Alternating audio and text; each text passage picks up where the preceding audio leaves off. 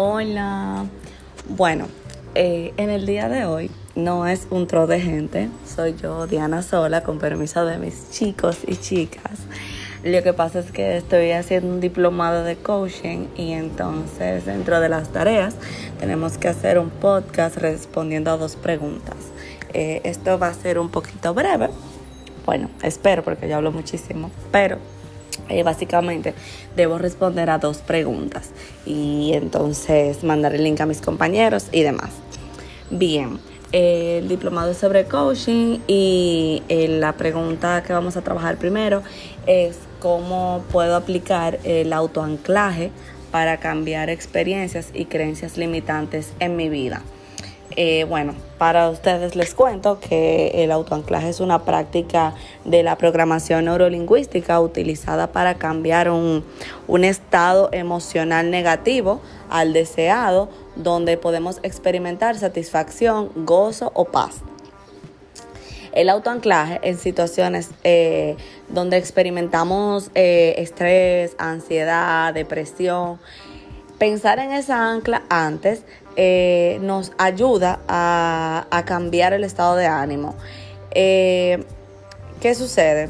Bueno, un ejemplo eh, de esto en mi vida es la misma maternidad per se, donde día tras día revivo los momentos de tener a mi hijo en mis brazos por primera vez o de verlo cuando, por ejemplo, debo extraerme leche estando en el trabajo. Eh, pensar en él me ayuda al proceso y facilita la situación. Automáticamente yo hago esto, desaparece de mi mente el pensamiento o creencia limitante de que no, no podré completar ni siquiera esa extracción, mucho menos los seis meses o el año de lactancia de mi bebé que tengo como meta. Entonces eh, sigo fluyendo. Algo que me sirve mucho también es la música. Cuando yo escucho música, logro profundizar en mí, interiorizar y transformar emociones. La puedo utilizar como ancla cuando me suceda algo que pasó y que no puedo cambiar, pero sí puedo cambiar cómo sentirme respecto a eso y sobre todo cómo permanecer en el tiempo sobre esa situación. Eh, el autoanclaje, eh, o sea, esto para nosotros practicarlo, los pasos son básicamente eso, identificar cuál es el empuje y la fuerza que nos lleva a hacer las cosas, o sea, qué nos motiva, qué nos mueve, asociar esas emociones y sentimientos, registrar eh, lo que tiene sentido y motivación, como le decía, y aplicar ese ejercicio para lograr el cambio. O sea, así se oye muchísimo, pero es básicamente como eso que que yo, que yo les digo que yo aplico en el día a día.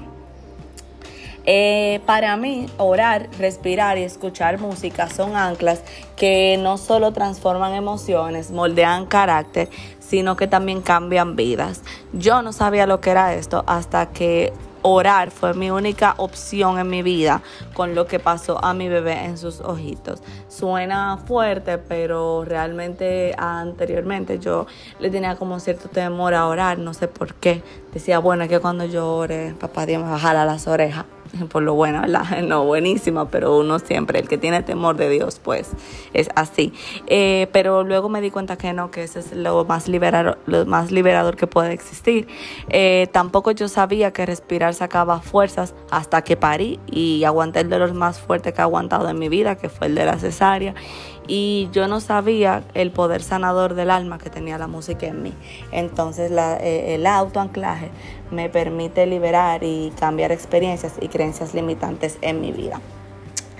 Finalmente, la otra pregunta es qué tan importante es la inteligencia emocional para el éxito del proceso del coaching y para esto traigo la definición que me enseñaron a mí, la de Goldman, que explica que la inteligencia emocional es la capacidad de reconocer nuestros propios sentimientos. Eh, eh, eh, y, los de los demás, de motivarnos y de manejar adecuadamente las relaciones. Básicamente la capacidad de la autorreflexión, identificar nuestras propias emociones y regularlas de forma apropiada. Entonces, ¿qué sucede? Que el éxito de un proceso de coaching está en la congruencia de esos aspectos, el lenguaje, el cuerpo y la emoción. Esa es la verdadera inteligencia emocional. La verdadera transformación del ser se produce cuando existe coherencia entre el lenguaje, el cuerpo y la emoción y esa coherencia que se refleja cuando existe una relación simultánea, o sea, entre el lenguaje corporal, el verbal y el emocional. Lo que trae como consecuencia un cambio positivo del ser total e integral de la persona. Eh, cuando existe una coherencia en esos tres aspectos del ser, entonces se modifican las emociones, las formas de expresarla físicamente y también la forma en la que se expresan verbalmente. Esto ha sido sumamente difícil en mi vida porque mi cara siempre es un poema, literal, señores. O sea, yo es muy difícil que yo no exprese lo que el sentimiento que me ocupó en ese momento, en aquella situación, sea buena, sea mala, desagradable, como sea.